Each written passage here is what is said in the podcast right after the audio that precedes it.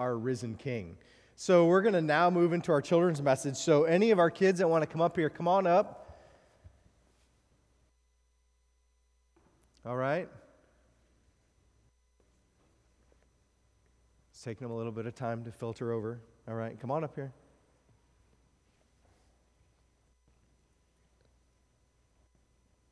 Hey, buddy. All right. How are you guys doing today? Good. Did any have you have any of you all ever had like a really really good friend? Yes. Anybody? Did you ever have a really good friend that maybe did something really special for you? Like made a sacrifice for you? Who who's had a friend that's done that? Raise your hand. Can y'all remember anything? Lift your hand if you can. What do you remember? What kind of sacrifice did your friend make for you? I can't remember. Oh, okay. Um, anybody that can remember that could tell us? Anybody can remember? Yeah. You, you can remember, but you don't want to tell. Okay, does anybody remember that wants to say it so that I can tell the congregation? That's okay, you don't have to. So, we kind of expect our friends to make sacrifices, right, for us. Like, we're friends. They're our friend. Like, if they do something nice for us, that's kind of expected, right? That's why they're our friend. Have you all ever had somebody that you didn't even know make a sacrifice for you? That you can remember that you want to tell me right now? Go.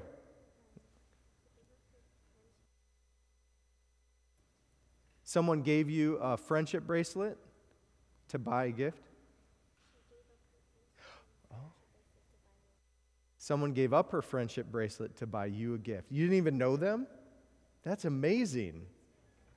That is amazing. Did you, Danielle, did you want to share one? Okay, you can't remember. All right. Oh, wonderful. You have a friend for seven years. That's great.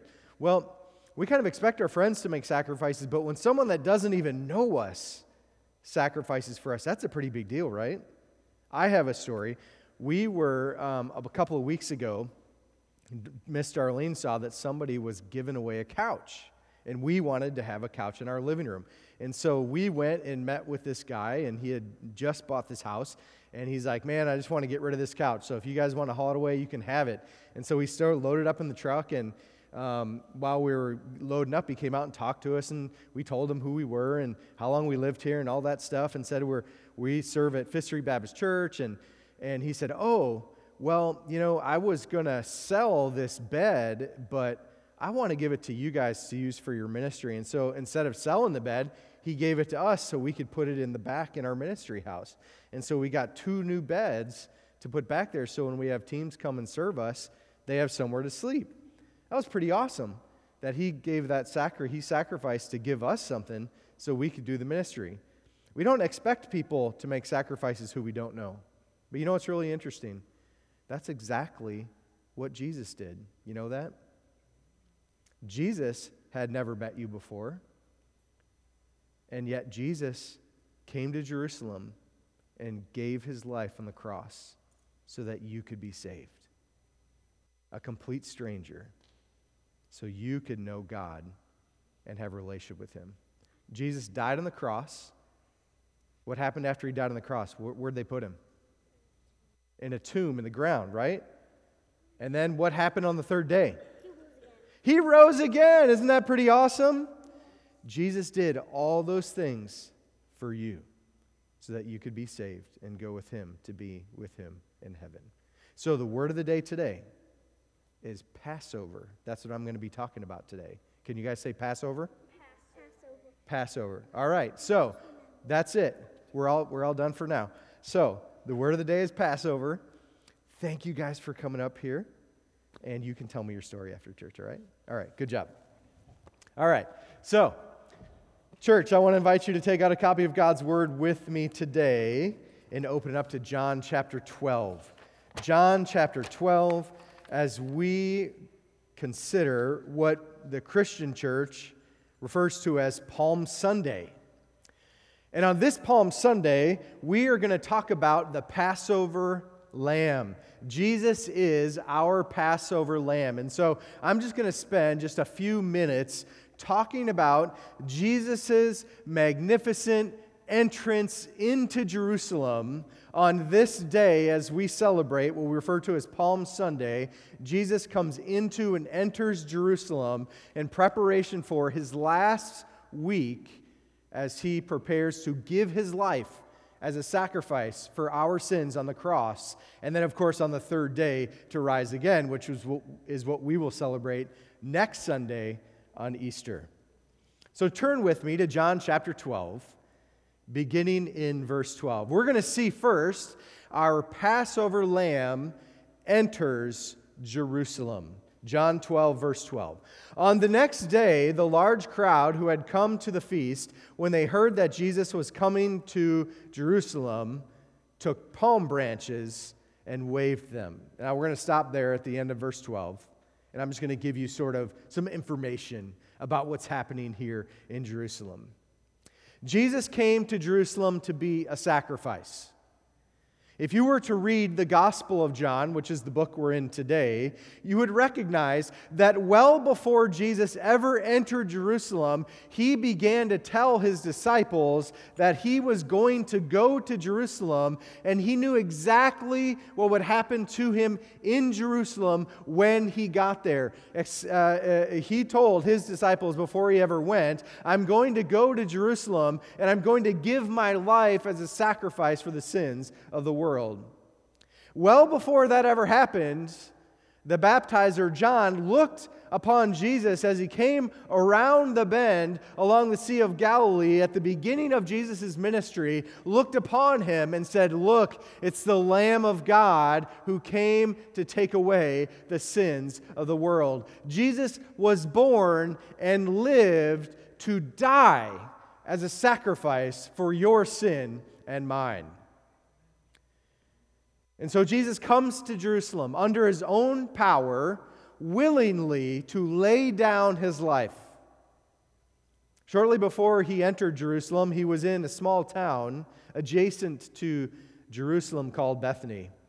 It was at this place where Mary came in with her bottle of perfume and anointed his feet, a gift to him, and also a preparation for his death and burial. Well, it says there that he had come and the people had come into Jerusalem for a great feast. That great feast was called Passover.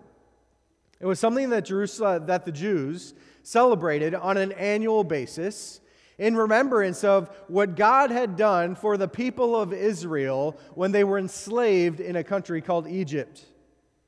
They were, for generations, enslaved in Egypt and were crying out to God for him to free them, for him to rescue them. And so God heard their prayer. He sends them a prophet named Moses. Moses comes into Egypt to set God's people free. Now, God sends Moses and his brother Aaron to Pharaoh, probably at that time one of the most powerful men in the whole world, with a message You will release my people so that they may leave and worship me.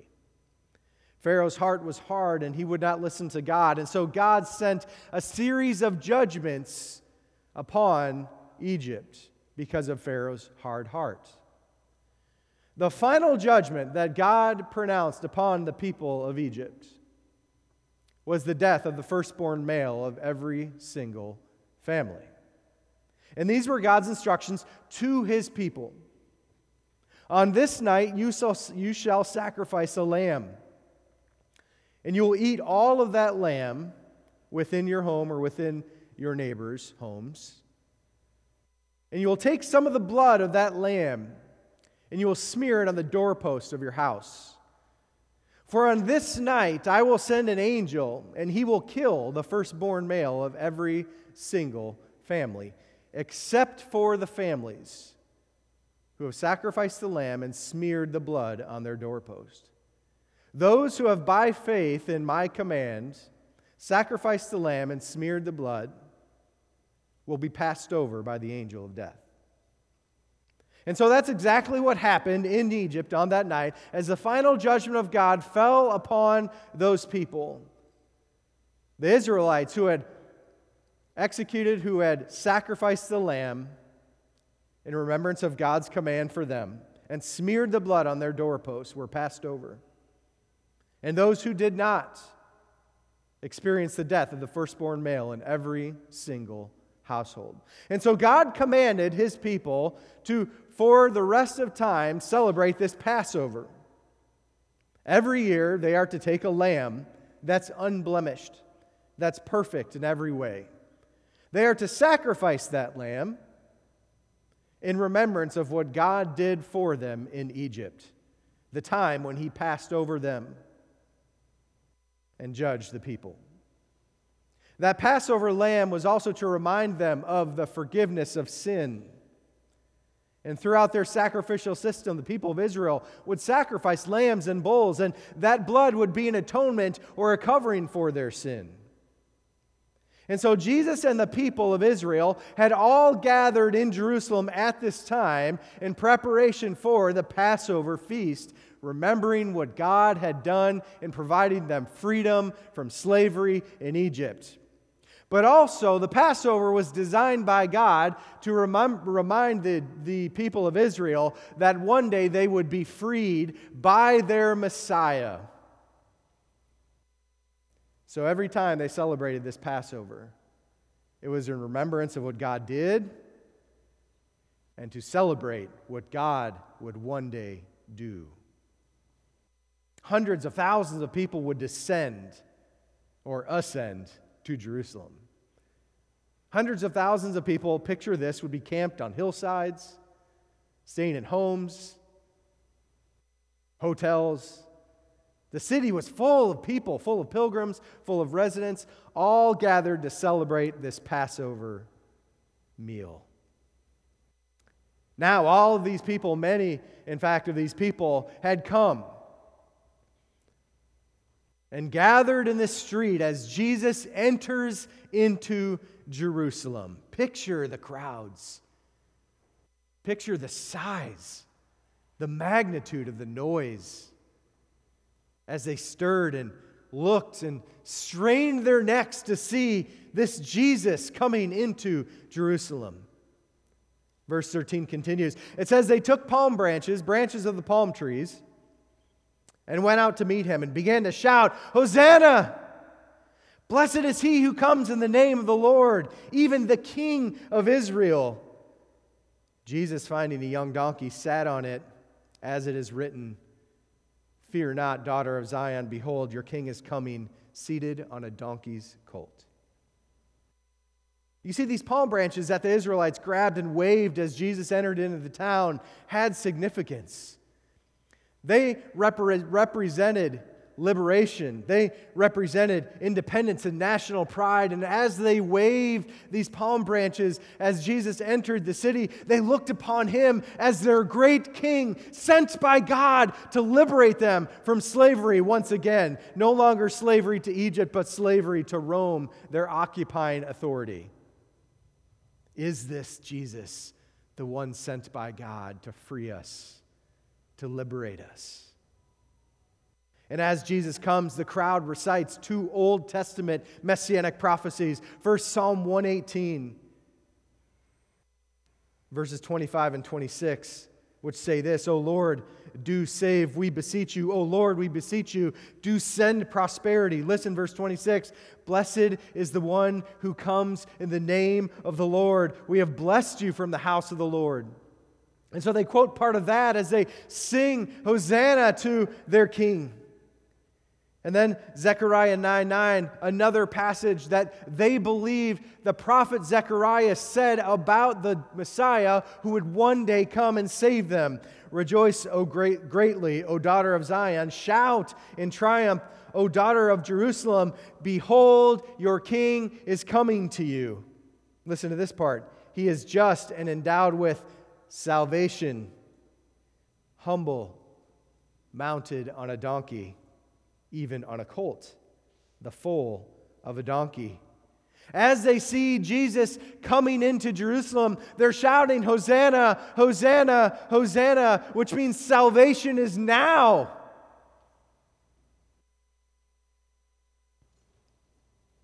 This group believed that Jesus was the king, the Messiah, sent by God to free them from Roman occupation. They believed that he was a political hero, that he would come in and he would rise up a great army, and they would fight once again for their independence, just like King David led the Israelites. This is what they believed about who Jesus was. But that's not who Jesus was. Jesus entered into Jerusalem as a suffering servant. He was not a king like David, he was a lamb who came to die. He was a suffering servant. He was a spiritual savior. He didn't come to kill, but to be killed for the salvation of many. Not everybody understood what was happening when Jesus entered into Jerusalem on that day. Not even his disciples. Look at verse 16. These things his disciples did not understand at first. If you read the Gospel of John or any of the four Gospels, you quickly recognize that his disciples were often wondering, What in the world are you talking about? Is, is it on this day they would ask that, that you'll set up your kingdom? Or other times they ask, hey, can we sit at your right hand and at your left hand as you establish your kingdom? At this point, I believe the disciples still believed that Jesus was going to be like David. That he was going to start a war and that they were going to be independent from Rome once again, have their country back. They didn't understand who Jesus was fully. But all hope is not lost, as John writes. Look at the text in verse 16. But when Jesus was glorified, then they remembered that these things were written of him and that they had done these things to him. So picture the disciples not fully understanding, even believing up to the point of Jesus' crucifixion that he was supposed to be this Messiah. They had a preconceived notion of the Messiah, like King David bringing war and independence and freedom from Rome. And here's their Messiah, nailed to a cross, dying, then dead, then buried in the grave. Ah, but the story didn't end there, did it? Rose again in fulfillment of the scriptures, then ascended to be at the right hand of God. And when that Jesus was glorified, what John reports is then, then the disciples recognized who he really is. Imagine the moment when they figured out Ah, this is who Jesus is. This is what Jesus came to do.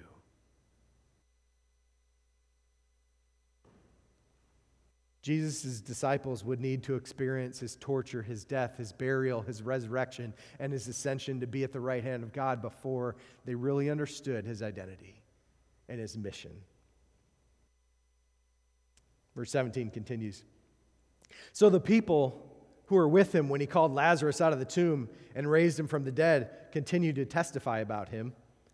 For this reason, also, people went and met him because they heard that he had performed this sign. So, not only had people gathered to see Jesus enter Jerusalem because of what he had done and because of what they believed about his identity as the Messiah, there was also the testimony, the story about what Jesus had done for this man, Lazarus. You remember the story, right? Lazarus has gotten very sick. And he died and he was buried in a cave, in a tomb, for three days. And Jesus left him there his good friend, to die and to rot in the tomb. And then after those days, Jesus said, You know, I think it's time for us to go see Lazarus, which was appropriate. Martha and Mary, his sisters, would have been crying and terrified, but still he goes. And he goes up and, and meets everybody, and then he goes to the tomb and he says, Take the, the stone away. And they're like, Jesus, you realize it's going to stink really bad, right? He's been dead for a while. He says, Take it away. So he takes it away. And, and, Jesus doesn't even go in the tomb. He just calls Lazarus out, like, Hey, Lazarus, come on out here. Can you imagine what it was like to be with Jesus outside the cave as he calls into a tomb to a dead man and tells him to come out? Now, what happened next? Lazarus comes out with his burial bandages on, the cloths set around him, and they, Jesus, of course, has to. What's interesting about the story is Jesus had to tell them to take off the burial cloths, right? Lazarus is standing there, sort of wrapped in all these cloths, but he's alive. Everybody, I think, is in so much shock they don't know what to do. First of all, they're, they're not wanting to touch a dead man. Well, he's not dead anymore, he's alive, and tells them, take, his, his, take that stuff off of him, he's alive, right? So then they finally do. Well, if you had heard that someone raised somebody from the dead who had been dead three days, what do you think you would do if that person came to town? Like, check it out, right? Nobody? Would you check it out? Yeah, right? That's really exciting. So there's a crowd there that have gathered because they're Bible scholars, right? And they, they've read their Old Testament, and Jesus is fulfilling messianic prophecy. So when Jesus comes to town before the Passover, they're all going to go see him come to town. Then there's another group of people who have heard this testimony like, this Jesus from Nazareth, he's raised somebody from the dead, right? Right? Like, even during the time of Roman occupation, two things were certain, the same two things that are certain today. You're going to die and you're going to pay taxes, right? Is that true today? Right? Right? It was still, it was true then too. They were certain of two things. You died, you paid Rome the taxes, right? And Jesus had raised this man from the dead. And so people gathered because they were excited about what Jesus had done.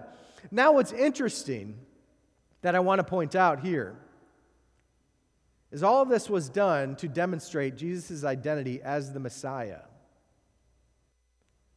But they didn't understand his identity as the Messiah. I'm so glad that our culture doesn't do this today. We don't try and make Jesus out to be someone he's not doing. Our culture does that all the time. We have a failure of not worshiping the Jesus of the Bible, but the Jesus of whatever we want him to be. And that's what's going on here.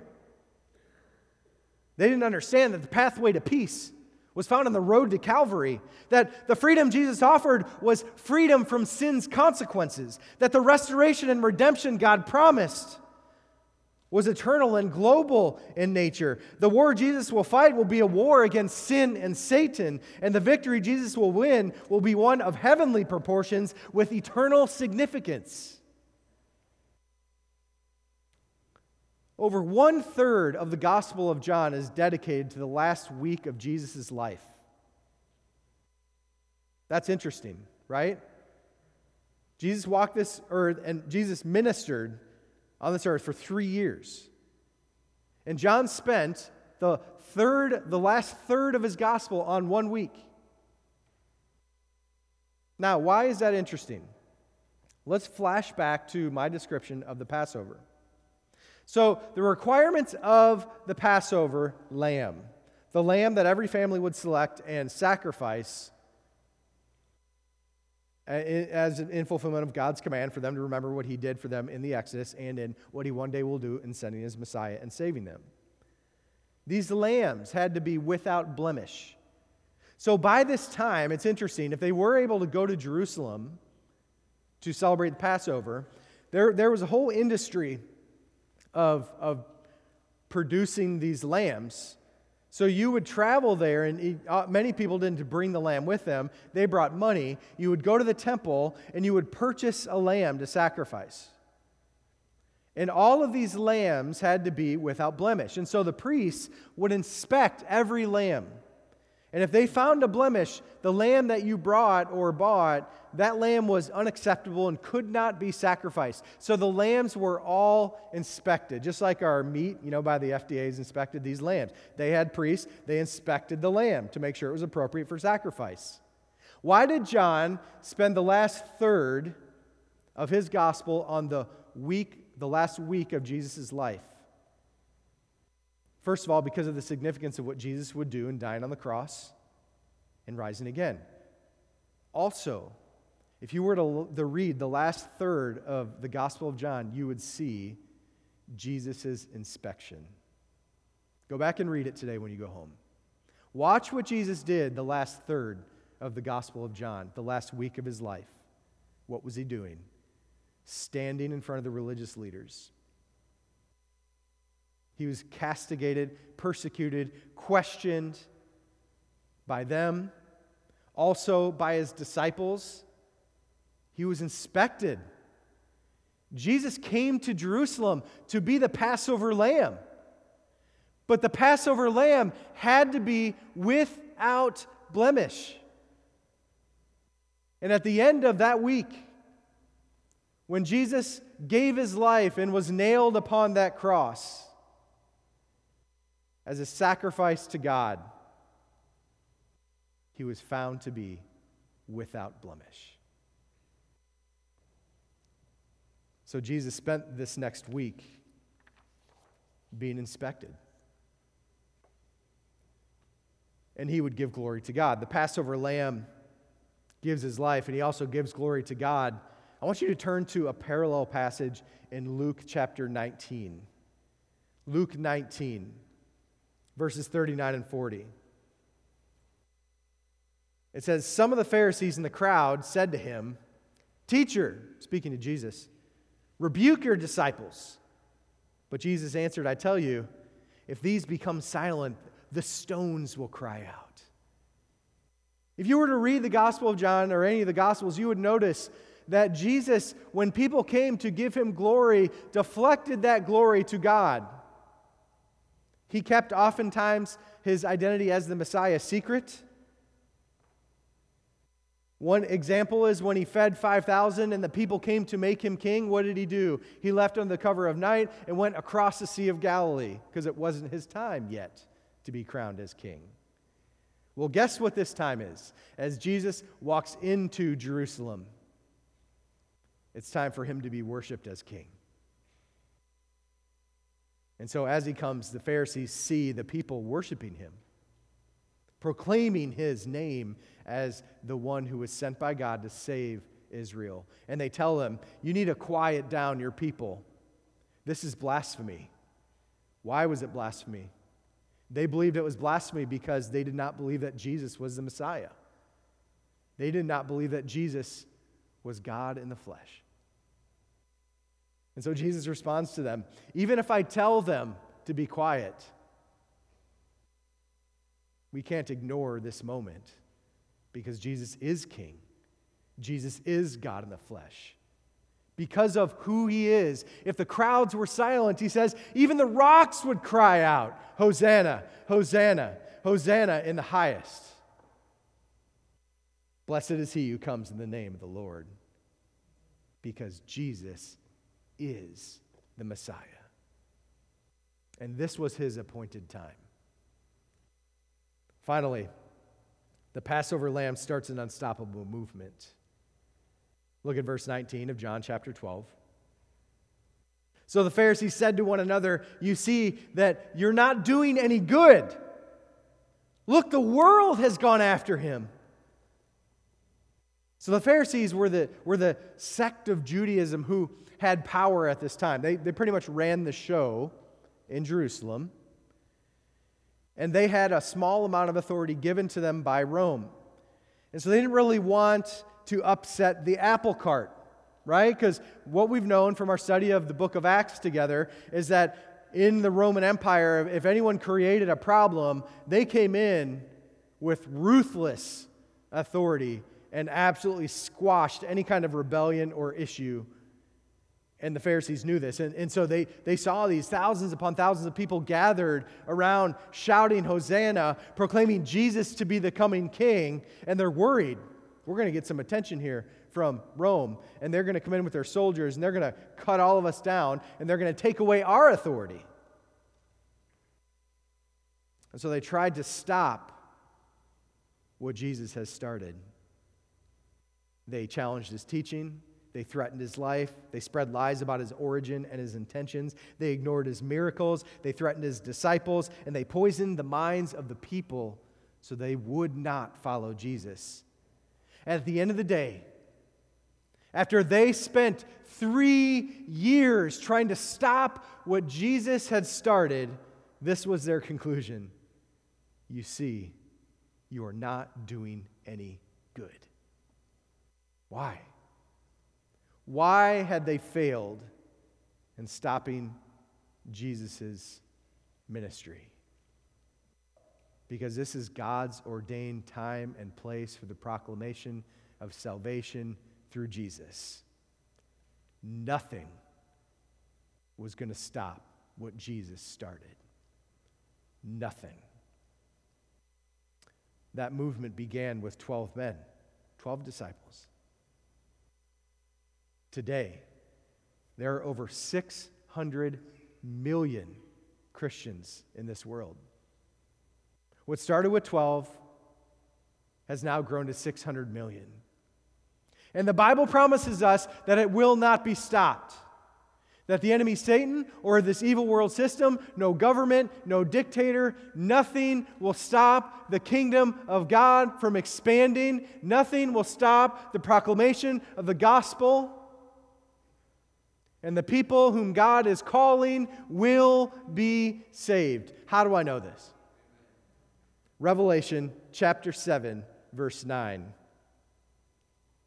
After these things, and I looked, and behold, a great multitude which no one could count, from every nation and all tribes and peoples and tongues, standing before the throne and before the Lamb, clothed in white robes, and palm branches were in their hands. Nothing can stop the movement of God. And so, what Jesus began on that day as he walked into Jerusalem, well, actually rode into Jerusalem on a donkey. What the people proclaimed Hosanna! Hosanna! Hosanna! Salvation is now. Today is the day of salvation. Now, how do we respond to that? Three ways. Three ways, very quickly, I want to give you to prepare your hearts for Easter. Number one, is Jesus your sacrifice for sin? Is Jesus your Passover lamb? Have you turned from your sin and placed your faith in Jesus as your Lord and Savior?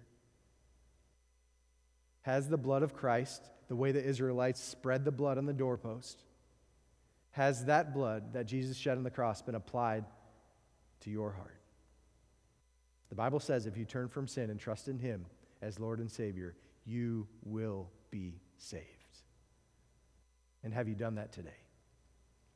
Number two, give glory to Him. Pray and prepare your hearts to celebrate the risen King. Ask for forgiveness and celebrate what He's done for us on the cross.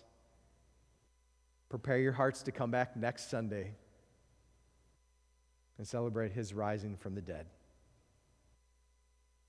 Proclaim His name. Who do you know that needs to be here next Sunday? Who do you know that needs to hear that Jesus rose again from the dead?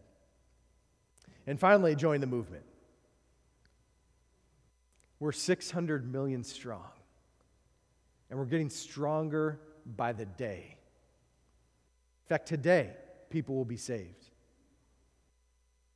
Today, people will give their hearts to Jesus. Today, people will join the mission field. Today, people will tell others about what Jesus has done for us.